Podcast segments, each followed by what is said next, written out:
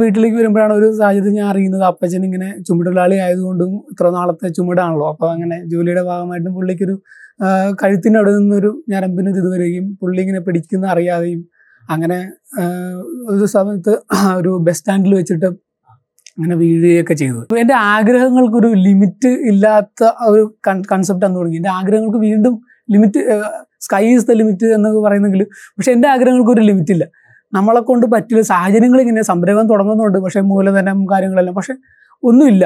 പക്ഷെ എന്നാലും തുടങ്ങണം. എന്തെങ്കിലും ആയിത്തീരണം.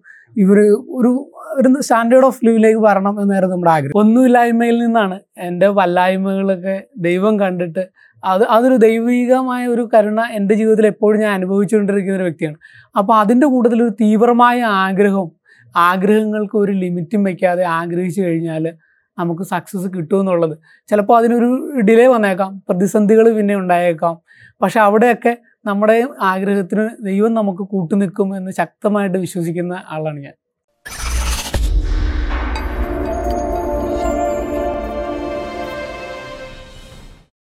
എല്ലാവർക്കും നമസ്കാരം. ഞാൻ doctor Ranjith Raj management consultant and business coach. Turning പോയിന്റിന്റെ പുതിയൊരു എപ്പിസോഡിലേക്ക് എല്ലാവർക്കും സ്വാഗതം. ഒരു പള്ളിയിലച്ഛനാവാൻ പോയ ആൾ ഒരു ബിസിനസ്സുകാരനായ കഥയാണ് ഇന്ന് നമ്മൾ കേൾക്കാൻ പോകുന്നത്. അങ്ങനെ ബിസിനസ്സുകാരനായി എന്നുള്ളത് മാത്രമല്ല ഒരുപാട് വഴിത്തിരിവുകളിലൂടെയാണ് അദ്ദേഹത്തിന്റെ ജീവിതം കടന്നു പോയിക്കൊണ്ടിരിക്കുന്നത് നമുക്ക് അദ്ദേഹത്തിൽ നിന്ന് തന്നെ കേൾക്കാം. അപ്പോൾ F M C labs private limited എന്ന കമ്പനിയുടെ സാരഥിയായിട്ടുള്ള അതിന്റെ ഫൗണ്ടർ ആൻഡ് സിഇഒ ആയിട്ടുള്ള മിസ്റ്റർ ലിബിൻ ജോസഫാണ് നമുക്ക് മുമ്പിൽ അതിഥിയായിട്ട് ഇന്ന് വന്നെത്തിയിട്ടുള്ളത്. ടേണിംഗ് പോയിന്റിലേക്ക് സ്വാഗതം. താങ്ക് യു എവിടെയാണ് ലിബിന്റെ സ്വദേശം? എന്റെ സ്വദേശം ആലപ്പുഴ ജില്ലയിൽ ചേർത്തലയിൽ മാടക്കൽ എന്ന് പറയുന്ന സ്ഥലത്താണ് ഞാൻ ജനിച്ചതും വളർന്നതൊക്കെ. പഠനമൊക്കെ അവിടെ തന്നെയായിരുന്നു അല്ലേ? പഠനം പത്താം ക്ലാസ് വരെ ചേർത്തല ഹോളി ഫാമിലി എന്നൊരു സ്കൂളിലായിരുന്നു. Plus two Arthunkal Saint Sebastian സ്കൂളിലായിരുന്നു. അപ്പൊ അതിന് ശേഷമാണല്ലേ ആദ്യത്തെ ടേണിംഗ് പോയിന്റ് അതെ അതിനുശേഷമാണ് കുറച്ച് പള്ളിയും അച്ഛന്മാരും ഒക്കെ ആയിട്ട് നല്ലൊരു റിലേഷനും ആത്മീയത കുറച്ചൊക്കെ താല്പര്യമുള്ള ഒരു ഇത് ആയതുകൊണ്ട് ആ, പള്ളിയിൽ അച്ഛനാകണം എന്നുള്ള ഒരു ആഗ്രഹത്തിൽ നമ്മൾ സെമിനാരിയിലേക്ക് പോകുന്നത്. അപ്പോൾ വീട്ടുകാർക്ക് അത് വലിയ ഞാൻ വീട്ടിൽ ഞാനും പിന്നെ എനിക്കൊരു അനുചിത്തിയാണുള്ളത് അപ്പൊ അതുകൊണ്ട് തന്നെ വീട്ടുകാർക്ക് വലിയ താല്പര്യം ഇല്ലായിരുന്നെങ്കിലും നമുക്ക് നമ്മുടെ താല്പര്യത്തിന് പിന്നെ അവരെ സമ്മതിക്കുമായിരുന്നു. സ്വന്തം താല്പര്യത്തിലാണ് അങ്ങനെ എത്ര വർഷം സെമിനാരിയിലുണ്ടായിരുന്നു? പ്ലസ് ടു കഴിഞ്ഞ് പോയതുകൊണ്ട് ഒരു വൺ ഇയർ കാലം കഴിഞ്ഞ് പിന്നെ ഫിലോസഫിക്ക് വേണ്ടി അതിന്റെ കൂടെ ഡിഗ്രിയും അങ്ങനെ ബി എ ഫിലോസഫി അങ്ങനെ മൂന്ന് വർഷം ഒരു വർഷം ഒരു റീജൻസി പീരീഡ് അങ്ങനെ അഞ്ച് വർഷത്തോളം അഞ്ചു വർഷം അവിടെ ഉണ്ടായിരുന്നു. പിന്നെ എന്താണ് അപ്പൊ അവിടെ നിന്ന് പിന്നെ എന്ത് സംഭവിച്ചു? വീട്ടിലെ സാഹചര്യങ്ങളും എന്റെ അപ്പൻ ഒരു ചുമട്ടുതൊഴിലാളിയാണ്. അത് ചേർത്തല ടൗണിലെ ചുമട്ടുതൊഴിലാളി ക്ഷേമനിധി ബോർഡിലെ ചുമട്ടുതൊഴിലാളിയാണ്. അമ്മ സാധാരണ ഹോം മേക്കറാണ് അതിന് കൂടത്തിൽ നമ്മൾ ആലപ്പുഴ ഒരു കയർ മേഖലയൊക്കെ ആയതുകൊണ്ട് വീട്ടിലെ ചകിരി വിത്തും അങ്ങനെയൊക്കെ ആയിട്ട് പോകും. ഓക്കെ. സെമിനാരിയിലേക്ക് പോകുന്നു. അപ്പോൾ നമ്മുടെ മനസ്സിലുള്ളത് അപ്പനൊരു സെമി ഗവൺമെന്റ് ഒക്കെ ആണെങ്കിലും അവിടെ നിന്ന് കിട്ടുന്ന ഇതിൽ പുള്ളി ഒരു എൽ ഐ സി പോളിസി ഒക്കെ ഉണ്ട് എന്നൊക്കെ നമ്മൾ കേട്ടിട്ടുണ്ട്. അപ്പം അനുജിത്തിനെ കെട്ടിക്കാനുള്ള മാർഗമുണ്ട് അതൊക്കെ നമ്മുടെ മനസ്സിലുണ്ട്. പക്ഷെ സെമിനാരിയിൽ പോയി കുറെ നാൾ കഴിഞ്ഞിട്ട് നമ്മൾ ഈ വരുമ്പോഴാണ് ഹോളിഡേക്ക് ഹോളിഡേയിലേക്ക് വരുമ്പോഴും നമുക്കൊരു സെമിനാരി ലൈഫിലാണെങ്കിൽ ഒരു സ്പിരിച്വൽ ഫാദർ ഉണ്ടാവും. അപ്പൊ നമുക്ക് നമ്മുടെ കാര്യങ്ങളൊക്കെ പറയാം. നമ്മളെ പറ്റി മനസ്സിലാക്കുന്ന ഒരു അച്ഛനും നമുക്കുണ്ടാവും. അല്ലാതെ സെമിനാരി പശ്ചാത്തലം മറ്റുള്ള കാര്യമുണ്ട് അപ്പോൾ അങ്ങനെ വരുമ്പോൾ വീട്ടിലേക്ക് വരുമ്പോഴാണ് ഒരു സാഹചര്യം ഞാൻ അറിയുന്നത്. അപ്പച്ചൻ ഇങ്ങനെ ചുമട്ടുതൊഴിലാളി ആയതുകൊണ്ടും ഇത്ര നാളത്തെ ചുമടാണല്ലോ. അപ്പോൾ അങ്ങനെ ജോലിയുടെ ഭാഗമായിട്ടും പുള്ളിക്കൊരു കഴുത്തിന്റെ അവിടെ നിന്നൊരു ഞരമ്പിന് ഇത് വരികയും പുള്ളി ഇങ്ങനെ പിടിക്കുന്ന അറിയാതെയും അങ്ങനെ ഒരു സമയത്ത് ഒരു ബസ് സ്റ്റാൻഡിൽ വെച്ചിട്ട് അങ്ങനെ വീഴുകയൊക്കെ ചെയ്തത് ആക്സിഡന്റ് പോലെ ഉണ്ടായി. അതിനുശേഷം പിന്നെ ഹോസ്പിറ്റൽ അങ്ങനെ ഞാൻ എന്റെ വെക്കേഷൻ കാലഘട്ടത്തിൽ വീടുമായിട്ട് അങ്ങനെ കുറച്ച് പുള്ളിനെ ഹോസ്പിറ്റലൈസേഷൻ അങ്ങനെയൊക്കെ ആയിട്ട് അങ്ങനെ നടന്നു. അപ്പോൾ അപ്പോഴാണ് ഞാൻ ഇങ്ങനെ തിരിച്ചറിയുന്നത് വീട്ടിലെ സാഹചര്യങ്ങളും ഇതിനോട് എന്തുമാത്രം ഇതാണ് അനിയത്തിനെ കെട്ടിച്ചൂടാനുള്ള സാഹചര്യം. പറഞ്ഞ സേവിങ്സ് ഒന്നും ഇല്ല. സേവിങ്സ് ഒന്നും ഇല്ല. അപ്പോൾ ആ സാഹചര്യം മനസ്സിലായി. അപ്പോൾ നമ്മുടെ മനസ്സിലുണ്ട്. നമ്മുടെ മനസ്സിൽ അനിയത്തിനെ നല്ല രീതിയിലൊന്ന് വാങ്ങിച്ചു കഴിച്ചു വിടണം. അതൊക്കെയാണ് നമ്മുടെ മനസ്സിലുള്ളത്. അതൊരു ജോലിക്കാരനെ കൊണ്ടൊക്കെ കഴിപ്പിക്കണമെന്ന് നമ്മുടെ സാധാരണ ഉള്ള ഒരു ആഗ്രഹം പോലെ. അപ്പോൾ അതിന് വേണ്ടിയുള്ള പരിശ്രമങ്ങളൊന്നും നടക്കൂല എന്ന് തോന്നുന്നു. അപ്പോഴാണ് നമ്മൾ സ്പിരിച്വൽ ഫാദറൊക്കെ ആയിട്ട് സംസാരിക്കുന്നത്. അപ്പോൾ അച്ഛൻ എന്നോട് പറയുന്നത് ഇപ്പോഴും നല്ല റിലേഷൻ ഉണ്ട് അച്ഛനുമായിട്ട്. അപ്പോൾ വീട്ടിൽ നിന്റെ സാന്നിധ്യമാണ് കുറച്ച് നാൾ വേണ്ടത്. അപ്പം നീ അതിനോടൊന്ന് നോക്ക്. അതിനുശേഷം നമുക്കൊരു ഡിസിഷൻ എടുക്കാം. കാരണം ഇനിയും സമയമുണ്ടല്ലോ. അപ്പോൾ അങ്ങനെ അങ്ങനെ വീട്ടിൽ നിൽക്കുകയും ജോലിക്ക് വേണ്ടിയുള്ള കാര്യങ്ങളൊക്കെ ഇങ്ങനെ നോക്കാനും അങ്ങനെ അതാണ് ഒരു അങ്ങനെ ഒരു ഒരു വഴിത്തിരിവ് അവിടെ ഉണ്ടാവുകയാണ് അല്ലേ? അത് ശരി. അങ്ങനെ നാട്ടിൽ വന്നു നിന്നതിന് ശേഷം പിന്നീട് എന്താണ് ചെയ്തത്? നാട്ടിൽ വന്നതിന് ശേഷം ഞാൻ പിന്നെ ജോലിക്ക് വേണ്ടി നോക്കി. കാരണം അനിയത്തി ബികോം ഒക്കെ കഴിഞ്ഞ് സി എ ആർട്ടിക്കിൾഷിപ്പ് ചെയ്യണം എന്നൊക്കെ ആഗ്രഹം ഉണ്ടായിരുന്നു പക്ഷെ വീട്ടിലെ സാഹചര്യങ്ങൾ കഴിയുമ്പോൾ അതൊന്നും നടന്നില്ല. അപ്പോൾ ആൾ ഒരു ജോലിക്ക് വേണ്ടി കയറി അപ്പോൾ അവളുടെ ഏണിങ്സ് വെച്ച് അവളും ഒരു സമ്പാദ്യം അങ്ങനെ തുടങ്ങി. അപ്പോൾ എനിക്കും തോന്നി എനിക്കും ജോലിയിലേക്ക് കയറണം. അപ്പോൾ അങ്ങനെ ജോലിക്ക് വേണ്ടി ശ്രമിച്ചു. പക്ഷേ ബി എ ഫിലോസഫി കഴിച്ചവനൊന്നും ജോലിയൊന്നും കിട്ടില്ല പല ജോലിക്ക് വേണ്ടി നടന്നു നടന്നില്ല. പക്ഷേ വീണ്ടും ഇങ്ങനെ അച്ഛന്മാരുടെ സഹായത്തോടെ കൂടെ ഒരു ജോലിക്ക് കയറാനുണ്ടായി. അപ്പം അങ്ങനെ ജോലിക്ക് കയറി. അവിടെ നിന്നതിന് ശേഷം എന്ത് ജോലിയായിരുന്നു അത്? അന്ന് ഞാൻ ജോലി ഒരു റിക്രൂട്ട്മെന്റ് ഏജൻസിയിലാണ് ഫസ്റ്റ് തുടങ്ങുന്നത്. അതിനുശേഷം പിന്നെ ഒരു ഹോട്ടലിൽ ഒരു ഫോർ സ്റ്റാർ ഹോട്ടലിൽ H R plus front office പോലെ അവിടെ വർക്ക് ചെയ്തു. അതിനുശേഷമാണ് പിന്നെ എനിക്കൊരു കോർപ്പറേറ്റിലേക്ക് ഒരു ജോലി കിട്ടുന്നത്. അവിടെ നിന്ന് തന്നെ നമ്മൾ നൗക്കറിയിലേക്ക് ചെയ്യുന്ന പോലെ ഒരു ജോബ് നമ്മുടെ ബയോഡേറ്റയിൽ കുറേ കാര്യങ്ങളൊക്കെ കംപ്ലൈൻസ് ആറ്റിറ്റ്യൂഡ് കംപ്ലൈൻസിന്റെ ഒക്കെ ഒരു വെച്ചിട്ടാണ് ചെയ്തുകൊണ്ടിരുന്ന ചില കാര്യങ്ങളൊക്കെ വെച്ചിട്ട് ഒരു ജോലിക്ക് ആപ്ലിക്കേഷൻ റെഡിയാക്കി അങ്ങനെ കൺസൾട്ടൻസീസ് കോൾ വരുന്നു. അപ്പം അങ്ങനെ ഒരു ഇന്റർവ്യൂ അറ്റൻഡ് ചെയ്യുന്നു. ഇൻഡസ് ടവേഴ്സ് എന്ന് പറഞ്ഞൊരു ടെലികോമിൽ വലിയ സ്ഥാപനമാണ് അല്ലേ? അപ്പൊ അവിടേക്ക് ഇന്റർവ്യൂവിന് വേണ്ടി പോകാൻ സാധിച്ചു. ആ സാധിച്ചു. അപ്പോൾ ഇന്റർവ്യൂവിന് പോകാൻ സാധിച്ചു ഇന്റർവ്യൂ ചെല്ലുമ്പോഴാണ് നമ്മൾ നോക്കുന്നത്. അപ്പോൾ അന്ന് നമുക്ക് പഠനം പഠിക്കണമെന്ന് ആഗ്രഹമുണ്ട്. അപ്പോൾ നമുക്ക് മനസ്സിലായി ഈ പഠനം കൊണ്ട് നടക്കില്ല. അപ്പോൾ എം ബിക്ക് റെഗുലറായിട്ട് ജോയിൻ ചെയ്യണമെന്നുണ്ട്. പക്ഷേ വീട്ടിലെ സാഹചര്യം കൊണ്ട് അത് പറ്റില്ല. അപ്പോൾ വേറെ എന്റെ ഒരു അങ്കിളിന്റെയൊക്കെ സഹായത്തോടു കൂടി അപ്പോൾ ഞാനത് എം ജി യൂണിവേഴ്സിറ്റിയിൽ ഒരു ഡിസ്റ്റൻസ് എഡ്യൂക്കേഷൻ വഴി ചെയ്യാം എന്നുള്ള ആഗ്രഹത്തോടെ അത് തുടർന്നു. അപ്പോൾ നമ്മൾ ബയോഡേറ്റ അതൊക്കെ ഇതിനുണ്ട് എം ബി എ പഠിക്കുന്നത്. അങ്ങനെയാണ് നമുക്ക് ഇന്റർവ്യൂവിലുള്ള ചാൻസ് കിട്ടുന്നത്. അപ്പോൾ ഇന്റർവ്യൂ അറ്റൻഡ് ചെയ്യുന്നു. അപ്പോൾ ഇന്റർവ്യൂ ചെയ്യാൻ ഇപ്പോൾ ഞാൻ നോക്കിയപ്പോൾ റിസപ്ഷനിലേക്ക് നോക്കിയപ്പോൾ എസ് സി എസ് സി എംസിന്റെയും രാജഗിരിയുടെ ഒക്കെ ബാഗൊക്കെ ആയിട്ട് പിള്ളേർക്ക്. അപ്പോൾ എനിക്ക് മനസ്സിലായി ഇത് ജോലി നമുക്ക് ഫുൾ ടൈം ഏറ്റവും പ്രൊഫഷണൽ കോളേജ് പഠിക്കുന്ന എക്കാരൊക്കെയാണ് വന്നേക്കണേ. അവരുമായിട്ടാണ് നമ്മൾ ഇന്റർവ്യൂവിൽ മത്സരിക്കുന്നത്. മത്സരിക്കുന്നു. ഇന്റർവ്യൂ അറ്റൻഡ് ചെയ്തു.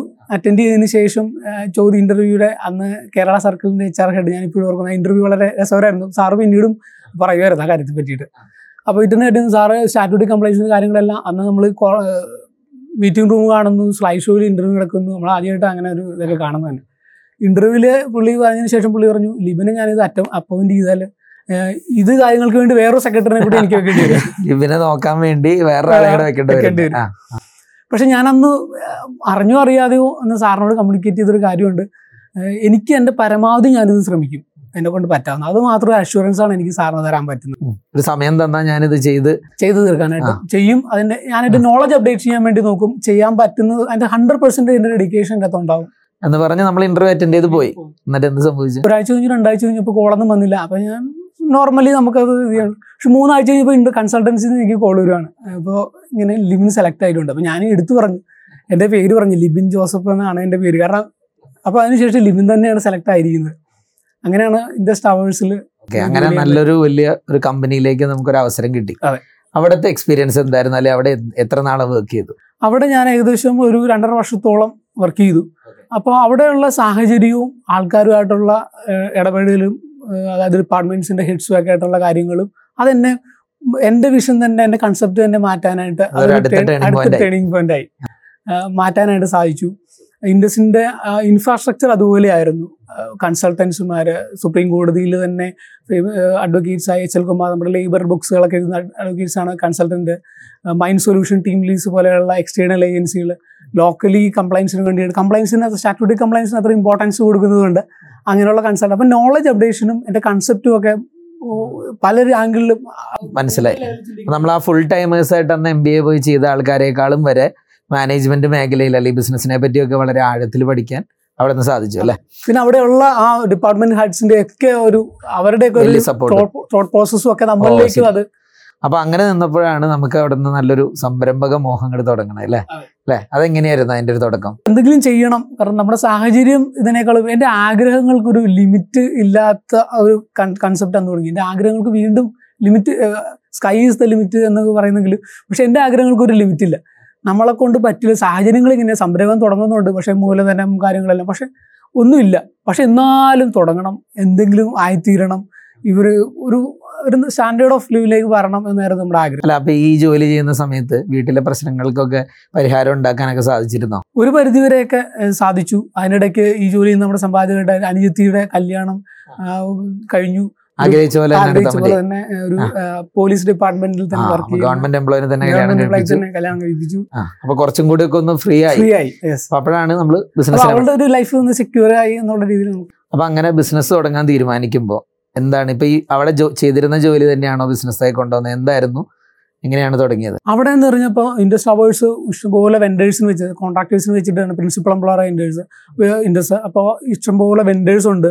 അപ്പോൾ അവരുടെയൊക്കെ സ്റ്റാറ്റ്യൂട്ടറി കംപ്ലയൻസ് മാനേജ് ചെയ്യുക എന്റെ എന്റെ ടീം എന്ന് പറയുന്നത് വലിയ ടീം അല്ല ഞാൻ തന്നെ ഇരുന്നത് ഉണ്ടായിരുന്നത് സ്റ്റാറ്റ്യൂട്ടറി കംപ്ലൈൻസ് സ്റ്റാറ്റ്യൂട്ടറി കംപ്ലൈൻസിൽ പ്രധാനമായിട്ട് ഞാൻ ഡീൽ ചെയ്തിരുന്നത് എച്ച് ആർ സ്റ്റാറ്റ്യൂട്ടറി കംപ്ലൈൻസ് ആണ്. P F E S I labour law matters ഒരു സ്ഥാപനം ചെയ്യേണ്ടതായിട്ടുള്ള സ്റ്റാറ്റ്യൂട്ടറി പ്രകാരം ഒരു സ്ഥാപനം ചെയ്യേണ്ട ചെയ്യേണ്ടതായിട്ടുള്ള കുറേ കാര്യങ്ങളുണ്ട്. അപ്പോൾ അതിന് എംപ്ലോയീസിന് മിനിമം വേസ് കൊടുക്കേണ്ടത് എംപ്ലോയീസിന് ബോണസ് ഗ്രാറ്റുവിറ്റി അവരുടെ P F contributions E S I contributions അങ്ങനെ law statutory law industrial law. Relation അത് പ്രകാരമുള്ള കാര്യങ്ങളായിരുന്നു ഡീൽ ചെയ്തുകൊണ്ടിരുന്നത്. അതിനെ പറ്റിയൊക്കെ നന്നായി പഠിക്കുകയും ചെയ്തു. നന്നായി പഠിക്കാൻ പറ്റി. സാഹചര്യം നോളജ് അപ്ഡേഷൻ കുറച്ചുകൂടി ഇതായി കൺസെപ്റ്റ് മാറി. അപ്പൊ ഞാൻ മനസ്സിലാക്കുന്നിടത്തോളം അവിടെ വെച്ച് വീണ്ടും അടുത്തൊരു വഴിത്തിരിവ് ഉണ്ടാവുന്നുണ്ട്. കാരണം അല്ലെ ഒരു പങ്കാളിയെ കൂടെ ബിസിനസ്സിൽ കൂട്ടുന്ന അവിടെ നിന്ന് തന്നെയാണ് എങ്ങനെയായിരുന്നു അതിന്റെ ഒരു തുടക്കം? അപ്പോൾ അവിടെ നിന്ന് മോഹം ഉണ്ടായിരുന്നു. ആദ്യം ഷഡ്യൂൾ കംപ്ലൈൻസിനെ പറ്റി അല്ല ചിന്തിക്കുന്നത് വേറെ ഒന്ന് രണ്ട് കാര്യങ്ങളൊക്കെ അവിടെ തന്നെയുള്ള ഒരു ആൾ കൊളീഗുമായിട്ട് തന്നെ സംസാരിച്ചു. അപ്പോൾ അതൊന്നും അത്ര ഇത് ചെയ്തില്ല. പിന്നെയാണ് എന്റെ പ്രൊഫഷണലിസം തന്നെ. ഈ ഒരു മേഖലയിൽ ഈ വെൻഡേഴ്സ് ഉണ്ടായിരുന്ന അവിടുത്തെ എച്ച് ആർമാരും ഈ സ്റ്റാറ്റ്യൂട്ടറി കംപ്ലൈൻസിൽ അത്ര നോളജ് എനിക്ക് തോന്നിയില്ല. പിന്നെ എനിക്ക് മനസ്സിലായി ഇതൊരു കോർ ഏരിയ ആണ് എച്ച് ആറിന്റെ ഒരു സ്ഥാപനത്തിന്റെ തന്നെയാണ്. അപ്പോൾ ഈ ഏരിയയിൽ തന്നെയുള്ള ഒരു- പ്രൊഫഷണലിസം കൊണ്ടുവന്നാലോ എന്നാണ് ഞാൻ ചിന്തിച്ചത്. കാരണം ഈ വെൻഡേഴ്സിന്റെ തന്നെ അവർക്ക് കൺസൾട്ടന്റുമാരുണ്ട് E S C consult P F പക്ഷേ അവരോടൊക്കെ മനസ്സിലാകുമ്പോൾ ഞാൻ എക്സ്പെക്ട് ചെയ്തത്. കാരണം ഈ ഒരു ആംഗിളിലായിരിക്കും നമ്മുടെ നോളജ് അപ്ഡേഷൻ വന്നത്. അതിൽ നിന്നൊരു ഉത്തരം എനിക്ക് കിട്ടുന്നില്ല. അങ്ങനെ അവിടെ അവരിൽ നിന്ന് അപ്പോൾ എനിക്ക് മനസ്സിലായി ഇതിന്റെ പ്രൊഫഷണലിസം പുറത്തില്ല എന്നുള്ളത്. അപ്പോൾ ഇത് തന്നെ എടുത്താലോ? അപ്പോൾ എന്റെ തന്നെയുള്ള വേറൊരു കൊളീഗാണ് പുതിയ പാർട്ട്നേഴ്സിനെ സജസ്റ്റ് ചെയ്യുന്നതും അങ്ങനെ പുള്ളിയായിട്ട് സംസാരിക്കുന്നതും അപ്പോൾ പുള്ളി സൈലന്റ് പാർട്ട്ണറായിട്ട് നിൽക്കുകയും ഇപ്പുറത്തൊരു കമ്പനി അപ്പോൾ ഒരു എൽ എൽ പി ആയിട്ട് തന്നെ. അന്ന് തന്നെ നമ്മൾ സ്റ്റാർട്ടർ കംപ്ലൈൻസ് മനസ്സിലാക്കിയത് കൊണ്ട് കമ്പനി നല്ലൊരു ഫോം ചെയ്യാൻ വേണ്ടി എൽ എൽ പി ആയിട്ട് തന്നെ കമ്പനിയായിട്ട് തന്നെ തുടങ്ങി. ഓക്കെ അപ്പൊ ഈ നമ്മൾ അതിന്റെ അകത്ത് ലിബിൻ ജോലി വിട്ടിറങ്ങുമ്പോൾ കൂടെ ഉണ്ടായിരുന്ന പാർട്ട്ണർ അവിടെ വർക്ക് ചെയ്തുകൊണ്ട് സൈലന്റ് സപ്പോർട്ട് നൽകിയാണ് സ്റ്റാർട്ട് ചെയ്തത്. അതെ അതെ. ഞാനായിരുന്നു ഫുൾ ടൈം ആയിട്ട് ഇറങ്ങുകയും ഞാൻ തന്നെ ഓഫീസ് ബോയും ഞാൻ തന്നെ ഓണ് സിഇഒയും ഞാൻ തന്നെ എല്ലാം ഞാൻ തന്നെ ആയിട്ട് കടവന്തറയിലെ ഒരു നൂറ് സ്ക്വയർ ഫീറ്റിൽ ഒരു റൂം എടുക്കുന്നു. അങ്ങനെയാണ് നമ്മൾ സ്റ്റാർട്ട് ചെയ്യുന്നത്. അന്ന് ആ കമ്പനിയുടെ പേരെന്തായിരുന്നു തുടങ്ങുമ്പോൾ കമ്പനിയുടെ പേര് നമ്മൾ ബ്രാൻഡ് ഫോർസൈറ്റ് എന്നാണ്. കാരണം കമ്പനിയിൽ നമുക്ക് ആ ഫോർസൈറ്റ് എന്നുള്ള പേര് കിട്ടിയില്ല.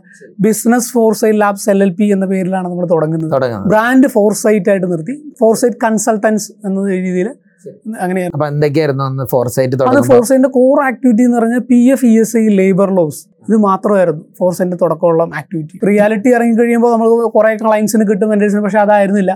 നമ്മൾ ബസ്സിന് പോകുന്നു അപ്പോയിന്റ്മെന്റ് തരുന്നു പത്ത് മണിക്ക് തരുന്നു പക്ഷെ ഒരു മണിക്ക് കാണുന്നു. അങ്ങനെ നമ്മൾ പക്ഷെ നമ്മൾ വേറെ ഒന്നും ചിന്തിച്ചില്ല നമ്മൾ ക്ലയൻസിന് ബിസിനസ് കിട്ടണം ക്ലയൻസിനെ ആഡ് ചെയ്യണത് മാത്രമായിരുന്നു. ഈ സമയത്തൊക്കെ ഒരു അത്യാവശ്യം നല്ലൊരു ജോലിയൊക്കെ കിട്ടി. ആ ജോലിയിൽ ഇങ്ങനെ സ്റ്റേബിളായി വരുമ്പോഴാണ് ബിസിനസ്സിലേക്ക് ഇറങ്ങണത്. അപ്പോൾ വീട്ടിൽ അച്ഛനും അമ്മയുടെ ഒക്കെ ഭാഗത്ത് നിന്ന് എന്തായിരുന്നു അതിന്റെ ഒരു സമീപനം? അമ്മ ആദ്യം അമ്മ ചോദിക്കുന്നത് മോനെ നല്ലൊരു ജോലി ഉണ്ട് ഇപ്പോൾ എന്തായാലും ഇൻകം കിട്ടണ ഒരു ജോലി ഉണ്ട് ഈ ബിസിനസ് എന്ന് പറയുന്നത് നിനക്ക് അത് അറിയാവോ? അമ്മയ്ക്ക് അത് അവരുടെ ആംഗിളിൽ നിന്ന് ശരിയാണ്. അങ്ങനെ ഇതിനൊക്കെ ആവശ്യമുണ്ടോ? ഇത് ഒന്നുമില്ലാതെ ആകരുതും. അപ്പോൾ അങ്ങനെയാണ് പറഞ്ഞത്. പിന്നെ അപ്പച്ചൻ അതിനെപ്പറ്റി വലിയ അപ്പച്ചൻ അങ്ങനെ ചാച്ചൻ അതിനെപ്പറ്റി ഒന്നും പറഞ്ഞില്ല എന്തായാലും നമ്മൾ തുടങ്ങി. തുടങ്ങി. ഓക്കെ. എന്നിട്ട് തുടങ്ങി എവിടം വരെ? അത് ഏത് വർഷമാണ് തുടങ്ങുന്നത്? രണ്ടായിരത്തി പതിമൂന്നിലാണ് രണ്ടായിരത്തി പന്ത്രണ്ട് ഒരു മിഡോടുകൂടി ഇൻഡസ്ട്രി ഹൗസിൽ നിന്ന് ഇറങ്ങുന്നു. അതിനുശേഷം വേറെ ഒരു മൂന്ന് ഒരു കമ്പനിയുടെ കൺസൾട്ടന്റ് എച്ച് ആർ ആയിട്ട് ഇങ്ങനെ മൂന്ന് നാല് മാസത്തോളം ജോലി ചെയ്യുന്നു. അതിനുശേഷം എന്റെ ഇനിഷ്യൽ സെറ്റപ്പ് എല്ലാം കഴിയുന്നു.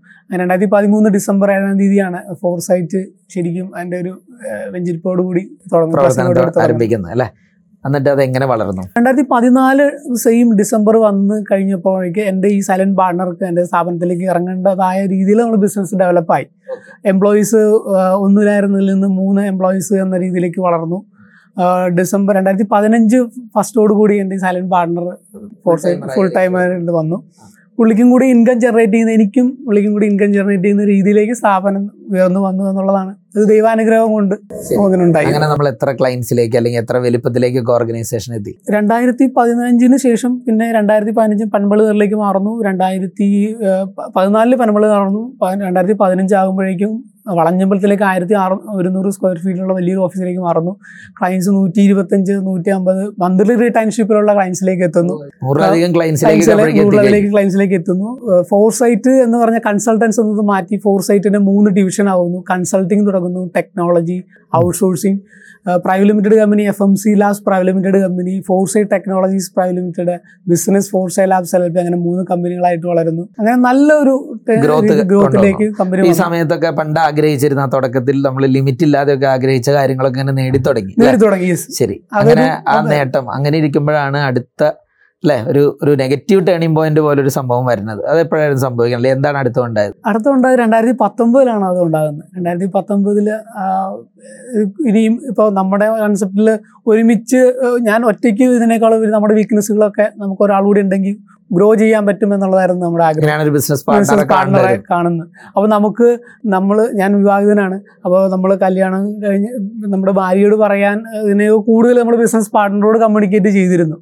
കല്യാണത്തിന് മുമ്പ് അപ്പോൾ അങ്ങനെ വരുമ്പോൾ പുള്ളിക്ക് നമ്മുടെ ലൈബിലിറ്റീസും നമ്മൾ വളരുന്നതിനൊപ്പം നമ്മുടെ ലൈബിലിറ്റീസും കൂടുതലും ജീവിത സാഹചര്യങ്ങളൊക്കെ നല്ല ജീവിത ഇമ്പ്രൂവ് സാഹചര്യങ്ങൾ- ഉണ്ടാവുന്ന ബാധ്യതകൾ. ബാധ്യതകൾ അതിനെ പറ്റിയൊക്കെ ചർച്ച ചെയ്യുമായിരുന്നു. അതെ.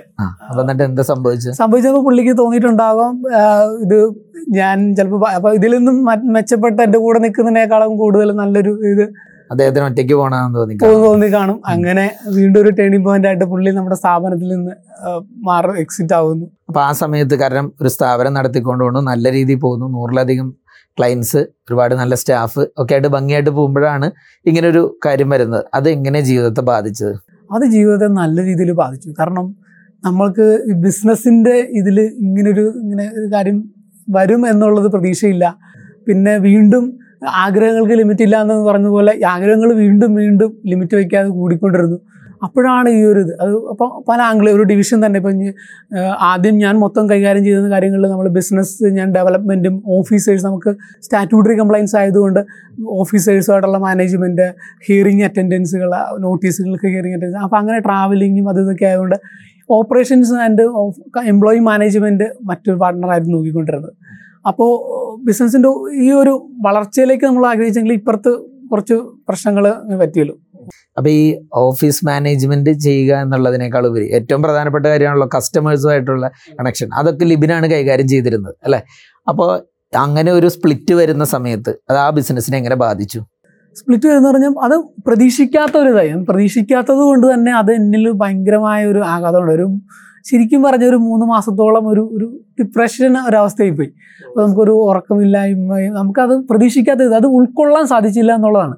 അത് എന്നെ പ്രതീക്ഷിക്കാത്ത അത് എന്നെ ശരിക്കും പറഞ്ഞ് പുറകോട്ട് വലിച്ചു. ഇത് എങ്ങനെ ഇത് ചെയ്യും? എങ്ങനെ അത് പല അനാവശ്യമായ ചിന്തകൾ നെഗറ്റീവ് കാര്യങ്ങളെല്ലാം മനസ്സിൽ കയറി. അപ്പോൾ പിന്നെ അങ്ങോട്ട് മുന്നോട്ട് പോകാൻ സാഹചര്യത്തിൽ പൂർണമായിട്ട് അതിനെ അട ഇപ്പം ആ സമയത്ത് അതിനെ നല്ല രീതിയിൽ കൊണ്ടുവരണം എന്ന് ചിന്തിക്കേണ്ട ആ ചിന്തകളൊന്നും വരാതെ മൊത്തത്തിൽ ആരോഗ്യപരമായിട്ട് പോലും അത് നമ്മളെ ബാധിച്ചു. അസുഖത്തിന് അടിമയാവുന്ന ഒരു അവസ്ഥയിലേക്ക് വരെ വന്നു. എന്റെ ഭാര്യ ഒരു നേഴ്സ് കൂടിയാണ്. അപ്പോൾ എന്റെ റിപ്പോർട്ടറൊക്കെ എടുത്തപ്പോൾ എന്റെ ഭാര്യ ഇരുന്ന് കരയുകയാണ്. കാരണം അവൾക്ക് റിപ്പോർട്ടെല്ലാം മനസ്സിലാക്കിയപ്പോൾ മൊത്തത്തിൽ എന്റെ ശാരീരികമായിട്ട് തന്നെ ഞാൻ ഇത് ചെയ്ത് പോകാണല്ലോ എന്ന് തോന്നിയത്. ഈ വളരെ സാധാരണ ഒരു കുടുംബത്തിൽ നിന്ന് വന്ന് ജോലി ചെയ്ത് അതിൽ നിന്ന് ബിസിനസ്സുകാരനാവണമെന്ന മോഹം അങ്ങനെ ബിസിനസ് തുടങ്ങുന്നു. നല്ല രീതിയിൽ നല്ല രീതിയിൽ വളർന്ന് അതിനിടയിൽ അത്യാവശ്യം നല്ല അസറ്റ്സ് ഒക്കെ സമ്പാദിച്ചു തുടങ്ങി അല്ലേ? കാറ് വാങ്ങുന്നു കാറുകൾ വാങ്ങുന്നു അല്ലേ? പിന്നീട് നല്ല വീട് വെക്കുന്നു. ഇതെല്ലാം ചെയ്ത് നല്ലൊരു രീതിയിലേക്ക് എത്തുമ്പോഴാണ് ഈ ഒരു വലിയൊരു ടേണിംഗ് പോയിന്റ് ആയിട്ട് വീണ്ടും ആ പാർട്ട്ണർ പോകുന്നത്. അല്ലെങ്കിൽ അതിനിടയിൽ ഉണ്ടാകുന്ന പ്രശ്നങ്ങൾ. ഞാൻ മനസ്സിലാക്കുന്നിടത്തോളം അവിടെ സ്ഥാപനത്തിലെ എംപ്ലോയീസ് അല്ലെങ്കിൽ എല്ലാവരും ഡിസ്റ്റേബ്ഡ് ആവുന്ന ഒരു അവസ്ഥ വന്ന് കാണും അല്ലേ? അത് പിന്നീട് ഇന്ന് എഫ് എം സി ലാബ്സ് തന്നെയായോ അതെയോ ആ സ്ഥാപനം സ്പ്ലിറ്റ് ആയി പോയോ എങ്ങനെയാണ് ഇപ്പൊ നിൽക്കുന്നത്? ഇപ്പോ ഫോർസൈറ്റ് എന്ന് പറയുന്ന ബ്രാൻഡ് അത് ഞാൻ തന്നെ അത് കൊണ്ടുപോകുന്നു. F M C labs private limited അത് ഞാൻ തന്നെ റിട്ടൈൻ ചെയ്യുന്നു. അപ്പൊ നല്ല രീതിയിൽ പോയിക്കൊണ്ടിരുന്ന ഒരു സ്ഥാപനം പെട്ടെന്ന് അങ്ങനെ ഒരു ഒരു ഡിസ്റ്റർബൻസിലേക്കൊക്കെ വരികയാണല്ലേ? പാർട്ട്നേഴ്സ് തമ്മിൽ പിരിയുന്നത് അപ്പോൾ ആ സമയത്ത് അത് ബിസിനസ്സിനെ സാരമായിട്ട് ബാധിച്ചോ? എങ്ങനെയായിരുന്നു പിന്നീടുള്ള കാര്യങ്ങൾ? ബിസിനസ്സിനെ സാരമായിട്ട് ബാധിച്ചു. പിന്നെ സ്റ്റാഫൊക്കെ ഡിസ്റ്റർബ്ഡ് ആയി. പിന്നെ ക്ലയൻസിന് എങ്ങനെയാണ് ഈ ക്ലയൻസിന് നമ്മൾ സ്പ്ലിറ്റ് ചെയ്യേണ്ടി വരുമോ അങ്ങനെയുള്ള പല ടെൻഷൻസ് പിന്നെ ഈ ആരോഗ്യപരമായ കുറേ കാര്യങ്ങൾ ചെയ്യുന്നു. പക്ഷേ അപ്പോഴൊക്കെ വേറെ കാര്യം എന്ന് പറഞ്ഞാൽ ഇതിന് തുടങ്ങുമ്പോഴും ഞാൻ തുടങ്ങിയപ്പോഴും ഒക്കെ എനിക്ക് വരുമാനമൊന്നും ഇല്ലായിരുന്ന സമയത്തും വീട്ടിൽ നിന്ന് ഈ പറയുന്ന അപ്പൻ ചാച്ചന്റെ കയ്യിൽ നിന്നും അവിടെ നിന്നൊക്കെ പൈസ വാങ്ങിച്ചിട്ടൊക്കെയാണ്. ബസ്സും ബസ്സിനും നമ്മൾ ക്ലയൻസിനെ കാണാൻ അപ്പോൾ ആ ഉണ്ടായിരുന്ന ക്ലയൻസിന്റെ നമ്മൾ സംസാരിച്ചപ്പോൾ നമ്മുടെ നമ്മുടെ ട്രാൻസ്പെറൻസിയും അല്ലെങ്കിൽ നമ്മുടെ ക്ലയൻസിനോട് ഇടപഴകിയ രീതിയും വെച്ച് നമ്മളെ സപ്പോർട്ട് ചെയ്ത നമ്മുടെ ക്ലയൻസ് ഉണ്ട്. അപ്പൊ അതൊക്കെയാണ് ഈ അതായത് പിന്നീട് ഉണ്ടായിരുന്ന ഒരു ആത്മവിശ്വാസം ക്ലയൻസ് ഒക്കെ നമ്മുടെ കൂടെ നിന്നോ? എന്ത് സംഭവിച്ചു? നിങ്ങൾ രണ്ടായി പിരിഞ്ഞപ്പോൾ രണ്ടായി പിരിഞ്ഞപ്പോൾ ശരിക്കും പറഞ്ഞാൽ ക്ലയൻസിന് ഒരു ഡിസ്റ്റർബൻസ് ഉണ്ട്. ക്ലയൻസിന് ശരിക്കും ഞാൻ എന്റെ ഒരു സ്ഥാപനം എന്നുള്ള രീതിയിൽ തന്നെയാണ് ഞാൻ എന്റെ ക്ലയൻസിനെല്ലാം കാണുന്നത്. നമുക്ക് അവർ മന്ത്ലി റിട്ടേൺഷിപ്പിൽ പൈസ തരുന്നതാണ്. അവരുടെ സ്ഥാപനത്തിന് നല്ല രീതിയിലാക്കാൻ അല്ലെങ്കിൽ നാളെ ഒരു നോട്ടീസ് വരാതിരിക്കാൻ ഒരു ലൈബിലിറ്റി വരാതിരിക്കാനായിട്ട്. അപ്പം അങ്ങനെ ആ രീതിയിലൊരു ട്രീറ്റ് അവർക്ക് കൊടുക്കണം എന്നുള്ളതാണ് എന്റെയും എന്റെ ഉള്ളിലുള്ള ആഗ്രഹവും. അങ്ങനെയാണ് ഞാൻ ശ്രമിക്കാറുള്ളത്. അപ്പോൾ അങ്ങനെ അവർക്ക് നല്ല രീതിയിലുള്ളൊരു സർവീസ് ഞാൻ ആഗ്രഹിക്കുന്നത് കൊണ്ട് തന്നെ എനിക്ക് ഈ ക്ലയൻസൊക്കെ നമ്മൾ അവരൊരു ഡിസ്റ്റർബൻസ് ആകരുതെന്ന് ഞാൻ വിചാരിച്ചു. അതുകൊണ്ട് തന്നെ ഈ ഒരു സ്പ്ലിറ്റ് സ്പ്ലിറ്റപ്പിന്റെ സമയത്ത് എനിക്ക് കുറച്ച് ക്ലയൻസിനെയൊക്കെ എനിക്ക് സ്പ്ലിറ്റ് ചെയ്ത് ഈ പറയുന്ന പാർട്ട്ണർക്ക് കൊടുക്കേണ്ടതായിട്ട് വന്ന സാഹചര്യം ഉണ്ടായി. കാരണം എനിക്കൊരു ടെക്നോളജി ഡിവിഷൻ അന്ന് എനിക്ക് ഉണ്ടായിരുന്നില്ല കാരണം ഫോർസൈറ്റ് ഒരു ടെക്നോളജി ഡിവിഷൻ കൂടി ഇത് ചെയ്തിരുന്നു. അപ്പോൾ അതുണ്ടായിരുന്നില്ല. ആ അപ്പോൾ ഞാൻ ക്ലയൻസിന് ഒരു ഡിസ്റ്റർബൻസ് വരരുത്. അപ്പോൾ ക്ലയൻസിനെ ഞാൻ അറിയിച്ചിരുന്നില്ല. കാരണം ക്ലയൻസിനെ അറിയിച്ചാൽ അവർ എന്നെ വിശ്വാസം അർപ്പിച്ചത് എന്റെ ഒരു ഒരു കാരണം കൊണ്ട് അവർ സഫർ ചെയ്യേണ്ട ആവശ്യമില്ല. പക്ഷേ ഞാൻ എന്നെ എന്റെ വാക്ക് വിശ്വസിച്ചിട്ട് ഞാൻ തന്നെ പറഞ്ഞത് കൊണ്ടാണ് ഈ ടെക്നോളജി പ്രോഡക്റ്റ് അവർ എടുത്തിട്ടുള്ളത് തന്നെ. അപ്പോൾ അതുകൊണ്ട് അത് ഞാൻ ഒഴിവാക്കാൻ വേണ്ടിയിട്ട് ഞാൻ അത് ക്ലയൻസിനോട് കമ്മ്യൂണിക്കേറ്റ് ചെയ്തില്ല കാരണം എന്റെ ഒരു ഡെയിലി അവരുമായിട്ടുള്ള റിലേഷൻഷിപ്പ് അങ്ങനെ ആയതുകൊണ്ട് ചിലപ്പോൾ ഇത് അറിയിച്ചാൽ ചിലപ്പോൾ അവരുടെ കൂടെ നിൽക്കും. പക്ഷെ അതിന്റെ പേരിൽ അവർ കാര്യം സഫർ ചെയ്യേണ്ടി വരും. അപ്പോൾ അത് ഞാൻ ആഗ്രഹിക്കാത്തത് കൊണ്ട് ക്ലയൻസിനോട് കാര്യം പറഞ്ഞില്ല. ഒരാളെ ഒരു തേട ഒരു ഇന്റർമീഡിയറ്റിനെ അതിന്റെ അകത്ത് ഇടപെടുത്തിയില്ല. ഒരു അഡ്വക്കേറ്റ്സിനെയോ അങ്ങനെ ഒന്നും ചെയ്യാതെ തന്നെ ഇന്റേണലി മ്യൂച്വലി തന്നെ നല്ലൊരു റിലേഷൻഷിപ്പിൽ പിരിയാന്നുള്ള ഇതിൽ ക്ലയൻസിന് ഡിവൈഡ് ചെയ്ത് കൊടുക്കുകയാണ് ഉണ്ടായത്. പക്ഷെ ഇപ്പം ക്ലയൻസ് അറിഞ്ഞു തുടങ്ങുന്നു. പക്ഷെ അന്നുണ്ടായിരുന്ന ഈ പറഞ്ഞ നല്ല റിലേഷൻ ഉള്ളത് കൊണ്ട് തന്നെ കുറേ ക്ലയൻസിന്റെ സപ്പോർട്ടും നല്ല സുഹൃത്തുക്കളും അതൊക്കെ എന്റെ ഇടയ്ക്ക് വന്നത് കൊണ്ട് തന്നെ ഈ പറയുന്ന കാര്യങ്ങൾ. പിന്നെ നമ്മൾ പഴയ ഞാൻ പറഞ്ഞല്ലോ ഈ രീതിയിൽ വന്നതുകൊണ്ട് ബസ്സിന് പോയും സമയം കിട്ടാതെ സമയത്തോളം കാത്തിരുന്നിട്ടും ഇതുള്ളത് കൊണ്ടൊക്കെ നമുക്കിത് വീണ്ടും ഓർമ്മയൊക്കെ വീണ്ടും ടേക്ക് കെയർ ചെയ്തു അല്ലെ. ഇപ്പൊ നമ്മളതൊരു ഉയർച്ചയുടെ പാതയിലേക്ക് കയറി വന്നുകൊണ്ടിരിക്കുകയാണ്. ഇന്ന് ഫോർസൈറ്റ് എവിടെ എത്തി നിൽക്കുന്നു? ഞാൻ പറഞ്ഞു ഈ സ്പ്ലിറ്റപ്പിന് ശേഷം നല്ല അപ്പോൾ പി ആർ വർക്കുകളും ഒക്കെ നല്ല നല്ല നല്ല റിലേഷൻഷിപ്പ് നമുക്ക് ബിൽഡ് ചെയ്യാൻ പറ്റി. ട്രസ്റ്റ് മറ്റുള്ളവരിലേക്കായി നല്ല ഫ്രണ്ട്ഷിപ്പ് കിട്ടി. അങ്ങനെ ഉള്ളത് കൊണ്ട് തന്നെ ഞാൻ ഈ നമ്മൾ തുടങ്ങിയ കൺസെപ്റ്റ് എന്താണോ? കൺസൾട്ടിങ് ഔട്ട്സോഴ്സിങ് ടെക്നോളജി അതിനെ ഒരു ബിസിനസ് എന്റർപ്രണർക്ക് ഒരു ത്രീ സിക്സ്റ്റി ഡിഗ്രി ആംഗിളിൽ ആ ബിസിനസ്സിനെ എങ്ങനെ ഹെൽപ്പ് ചെയ്യാം? നല്ല രീതിയിലുള്ള ഒരു ഇത്. അതായത് ഒരു കമ്പനി തുടങ്ങുമ്പോൾ തൊട്ട് ഒരു കമ്പനി തുടങ്ങാനായിട്ട് ഒരു കമ്പനി സെക്രട്ടറി വേണം. അതിന്റെ ചാർട്ട് അക്കൗണ്ടിങ് ആൻഡ് അല്ലെങ്കിൽ അങ്ങനെയുള്ള കാര്യങ്ങൾക്ക് ടാക്സ് റിലേറ്റഡ് ആയിട്ട് ഒരു ചാർട്ടേഡ് അക്കൗണ്ടന്റ് വേണം. ഒരു ബിസിനസ് പ്രോസസ്സ് സെറ്റ് ചെയ്യണം ഒരു സ്കെയിലപ്പ് ചെയ്യണം അതിനൊരു ബിസിനസ് കൺസൾട്ടന്റ് വേണം.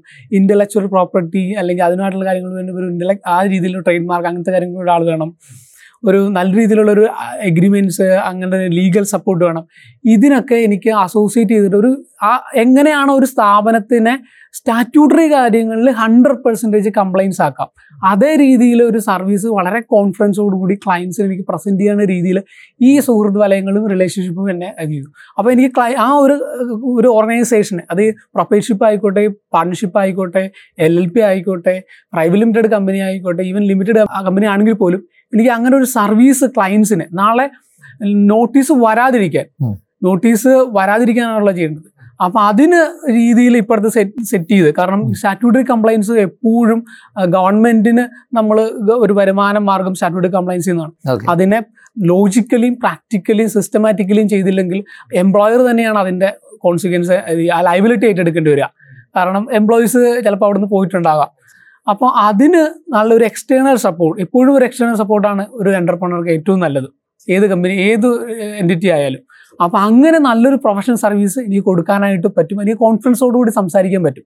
കാരണം അതുപോലെയുള്ള പ്രൊഫഷണൽസ് ആണ് കമ്പനി സെക്രട്ടറി ആയിക്കോട്ടെ ചാർട്ടേഡ് അക്കൗണ്ടന്റ് ആയിക്കോട്ടെ ബിസിനസ് കൺസൾട്ടന്റ് ആയിക്കോട്ടെ ഇന്റലക്ച്വൽ പ്രോപ്പർട്ടി അഡ്വക്കേറ്റ്സ് ആയിക്കോട്ടെ അങ്ങനെയുള്ള ആയിട്ടാണ് അസോസിയേറ്റ് ചെയ്ത് എനിക്കൊരു സർവീസ് കൊടുക്കാനായിട്ട് പറ്റുക. അതേ രീതിയിൽ സ്കെയിലപ്പ് ചെയ്യാനായിട്ട് ഫോർസൈറ്റിനെ എനിക്ക് പറ്റി. എന്താണോ ആഗ്രഹങ്ങൾക്ക് ലിമിറ്റ് ഇല്ലെന്ന് ഞാൻ പറഞ്ഞു അതേ രീതിയിൽ ഫോർസൈറ്റിനെ ഇപ്പോൾ കൊണ്ടുവരാനായിട്ട് മനസ്സിലായി. ഞാനൊരു മാനേജ്മെന്റ് കൺസൾട്ടന്റ് എന്നുള്ള നിലയിൽ പല പ്രൊജക്റ്റുകളിലും ഇപ്പോൾ ലിബിന്റെ സ്ഥാപനമൊക്കെ ആയിട്ട് അസോസിയേറ്റ് ചെയ്ത് വർക്ക് ചെയ്ത ഒരു എക്സ്പീരിയൻസ് കൊണ്ടും കൂടെ പറയുകയാണ് കാരണം ഞാൻ ഈ ഒരു ട്രാൻസ്ഫോർമേഷൻ പീരീഡ് ഉണ്ടല്ലോ ഈ ചേഞ്ച് വരുന്ന കാലഘട്ടം കണ്ടപ്പോൾ എനിക്ക് തോന്നിയ ഒരു കാര്യം ശരിയാണ് നിങ്ങൾ വലിയൊരു ഉദ്ദേശത്തോടു കൂടിയാണ് ഒരുമിച്ച് കൂടി ഒരു പ്രസ്ഥാനം പണ്ട് നടത്തിയത്. അതിൽ നിന്ന് പിരിഞ്ഞപ്പോൾ ലിബിൻ ഒരു പടിയും കൂടെ മുകളിലേക്കാണ് ലക്ഷ്യം വെച്ചതായിട്ട് എനിക്ക് തോന്നിയത് കാരണം അന്ന് ലിബിൻ ചില ഏരിയകളിൽ മാത്രം ഫോക്കസ്ഡ് ആയിരുന്നെങ്കിൽ ഒരു ബിസിനസ്സിന്റെ സ്റ്റാറ്റ്യൂട്ടറി കംപ്ലയിൻസുമായി ബന്ധപ്പെട്ട ഏരിയയിലാണ് കോർ ഫോക്കസ് ചെയ്തിരുന്നതെങ്കിൽ ഇന്ന് നല്ലൊരു സ്ട്രോങ് ടീമിനെ തന്നെ അതും നല്ല അസോസിയേറ്റ് പാർട്ട്നേഴ്സിനെയൊക്കെ ചെയ്തുകൊണ്ടാണ് ഇന്ന് പുതിയൊരു അല്ലേ നേരത്തെ. പറഞ്ഞ ത്രീ സിക്സ്റ്റി ഡിഗ്രി പോലെ ഇന്നൊരു ബിസിനസ്സുകാരന് എന്താവശ്യമുണ്ടോ അതിന് സമീപിക്കാവുന്ന ഒരു ലെവലിലേക്ക്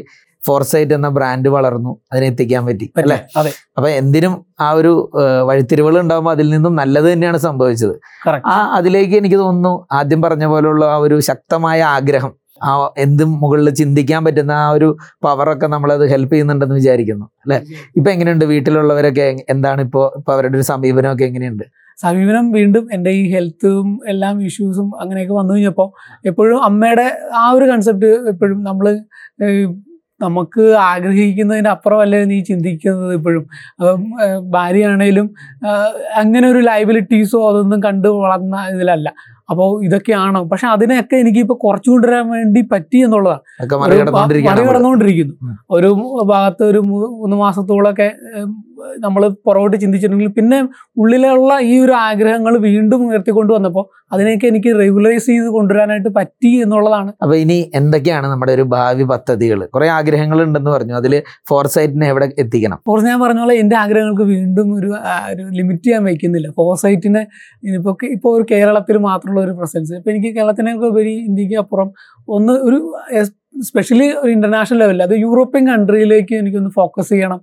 അതിന് അതിലുള്ള ബിസിനസ് അതിന് ആ പോസിറ്റീവായിട്ടും ഈ ആഗ്രഹങ്ങൾ അങ്ങനെ വെച്ച് തുടങ്ങുമ്പോൾ അങ്ങനെയുള്ള കോഴ്സുകളും അങ്ങനെയുള്ള അസോസിയേഷനും ഒക്കെ ഇപ്പോൾ തന്നെ എനിക്ക് ബിൽഡ് ചെയ്യാനായിട്ട് ഇങ്ങനെ പറ്റുന്നുണ്ട്.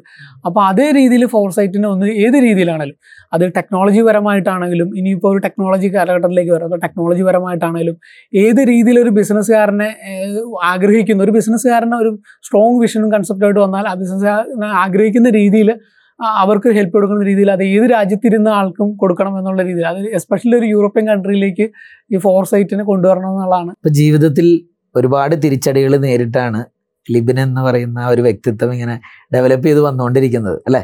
ഒരുപാട് പരാജയങ്ങൾ ഏറ്റുവാങ്ങിയിട്ടുണ്ട്. അതിൽ നിന്ന് ഓരോന്നായിട്ട് നമ്മൾ കവർ ചെയ്ത് വന്നുകൊണ്ടിരിക്കുകയാണ്. അപ്പോൾ ഈ ഒരു സമയത്ത് ഇപ്പോൾ ഒരുപാട് ആൾക്കാർ പുതിയതായിട്ട് ബിസിനസ്സിലേക്കൊക്കെ ഇറങ്ങി വരുന്നുണ്ട്. ഇന്ന് കാണുന്ന പലരും അങ്ങനെയൊക്കെ ആയിരിക്കും. പലരും ഇതുപോലെ പങ്കാളിത്തത്തോടുകൂടിയൊക്കെ പല കാര്യങ്ങളും ചെയ്യാൻ ഒരുങ്ങുന്നുണ്ടാവും. അവരോടായിട്ട് ഈ അനുഭവത്തിൽ നിന്ന് എന്താ പറയാനുള്ളത്? നമ്മൾ നോ പറയേണ്ട സമയത്ത് നോ തന്നെ പറയണം. പിന്നെ ഒരു സെൽ നമുക്ക് ബിസിനസിന്റെ എല്ലാ ആംഗിളിലേക്ക് നമ്മൾ കൂടി ഒന്ന് മനസ്സിലാക്കി ഇരിക്കാൻ ശ്രമിക്കണം. അതായത് ഒരു മേഖല മാത്രമല്ല ഒരു ബിസിനസിനെ പറ്റി വ്യക്തമായ ഒരു അറിവോടുകൂടി തന്നെ ആയിരിക്കണം ഒരാൾ പോകേണ്ടത് അല്ലേ? ഒന്നുമില്ലായ്മയിൽ നിന്നാണ്. എന്റെ വല്ലായ്മകളൊക്കെ ദൈവം കണ്ടിട്ട് അത് അതൊരു ദൈവികമായ ഒരു കരുണ എന്റെ ജീവിതത്തിൽ എപ്പോഴും ഞാൻ അനുഭവിച്ചുകൊണ്ടിരിക്കുന്ന ഒരു വ്യക്തിയാണ്. അപ്പോൾ അതിന്റെ കൂട്ടത്തിൽ ഒരു തീവ്രമായ ആഗ്രഹവും ആഗ്രഹങ്ങൾക്ക് ഒരു ലിമിറ്റും വയ്ക്കാതെ ആഗ്രഹിച്ചു കഴിഞ്ഞാൽ നമുക്ക് സക്സസ് കിട്ടുമെന്നുള്ളത് ചിലപ്പോൾ അതിനൊരു ഡിലേ വന്നേക്കാം പ്രതിസന്ധികൾ പിന്നെ ഉണ്ടായേക്കാം. പക്ഷെ അവിടെയൊക്കെ നമ്മുടെ ആഗ്രഹത്തിന് ദൈവം നമുക്ക് കൂട്ടുനിൽക്കും എന്ന് ശക്തമായിട്ട് വിശ്വസിക്കുന്ന ആളാണ് ഞാൻ. വളരെ പവർഫുൾ ആയിട്ടുള്ളൊരു സെന്റൻസ് പറഞ്ഞുകൊണ്ടാണ് ലിബിനിയുടെ ഈ ചർച്ച അവസാനിപ്പിക്കുന്നത്. കാരണം അദ്ദേഹം പറഞ്ഞു ആഗ്രഹിക്കുന്ന കാര്യങ്ങൾ അത് അതിശക്തമാണെങ്കിൽ അതിനുവേണ്ടി തീവ്രമായി പരിശ്രമിക്കുന്നുണ്ടെങ്കിൽ ഒരു വ്യക്തിക്ക് എന്തും നേടാൻ സാധിക്കുമെന്നുള്ളത് വളരെ സാധാരണക്കാരനായ അദ്ദേഹം ഇന്ന് അദ്ദേഹത്തിന്റെ പ്രസ്ഥാനത്തിലൂടെ തെളിയിച്ചുകൊണ്ടിരിക്കുകയാണ്. പിന്നെ ഇനിയും നമുക്ക് അദ്ദേഹത്തിന്റെ ആഗ്രഹങ്ങൾ ഒരുപാട് ആഗ്രഹങ്ങൾ പറഞ്ഞു. അതിൽ യൂറോപ്യൻ രാജ്യങ്ങളിലേക്കൊക്കെ ഉടനെ തന്നെ ഫോർസൈറ്റ് എത്തുന്നത് നമുക്ക് നോക്കിക്കാണാം എല്ലാവിധ ആശംസകളും നേരുകയാണ്. ലിബിനും ലിബിന്റെ കുടുംബത്തിനും അല്ലെങ്കിൽ ഫോർസൈറ്റ് ഫാമിലിക്കും ഒക്കെ എല്ലാ ഉയർച്ചകളും ഉണ്ടാവട്ടെ. ടേണിംഗ് പോയിന്റിൽ വന്നെത്തിയതിനും വളരെ വിശദമായിട്ട് താങ്കളുടെ കഥ. ഞാൻ തുടക്കം പറഞ്ഞ പോലെ പലർക്കും ഇതൊരു വളരെ ഇൻസ്പിറേഷൻ ആയിരിക്കും. കാരണം പോയ മേഖലയിൽ നിന്നൊക്കെ എന്റയർലി ഡിഫറെന്റ് ആയ രീതിയിലേക്ക് വന്ന് വിജയത്തിലേക്ക് നീങ്ങുന്ന അങ്ങേക്ക് എല്ലാവിധ ആശംസകളും. Thank you thank you